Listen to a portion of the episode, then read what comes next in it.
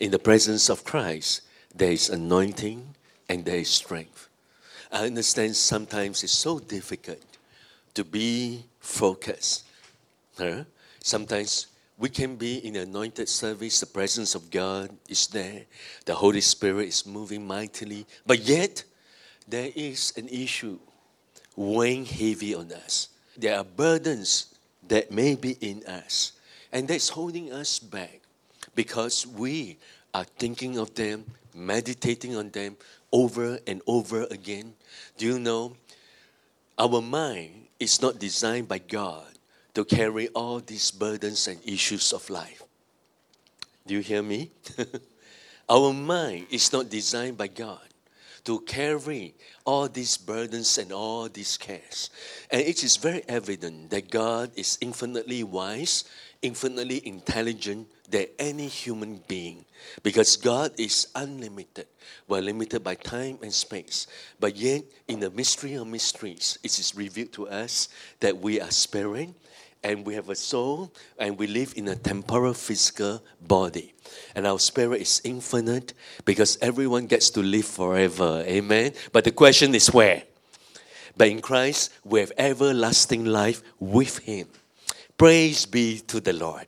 And it is the gift of God. We are saved by grace through faith, and not of ourselves, not of our religious works, not through the works of the Mosaic law, lest any man should boast against God.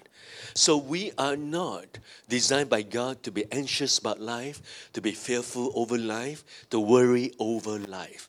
And the Word of God reveals to us in 3 John verse 2. Look at 3 John verse 2. The heart of God, the desire of God for our lives as revealed through Apostle John, also known as the Apostle of Love. So in the Amplified Bible of 3 John 2, it says here, Beloved, addressing to us who believe on the Lord Jesus Christ, revealing the will of God, the desires of God for us. And he says here, Beloved, I pray that you may prosper in every way and that your body may keep well, even as I know your soul keeps well and prospers. Wow, praise be to the Lord. And this is not just a mere salutation that they say for fun, say for courtesy. And every word of God is inspired, every word in the Bible is inspired of the Most High. So, Beloved, in the King James Bible, it says, Beloved, I wish above all things, you prosper, be in health, even as your soul prospers.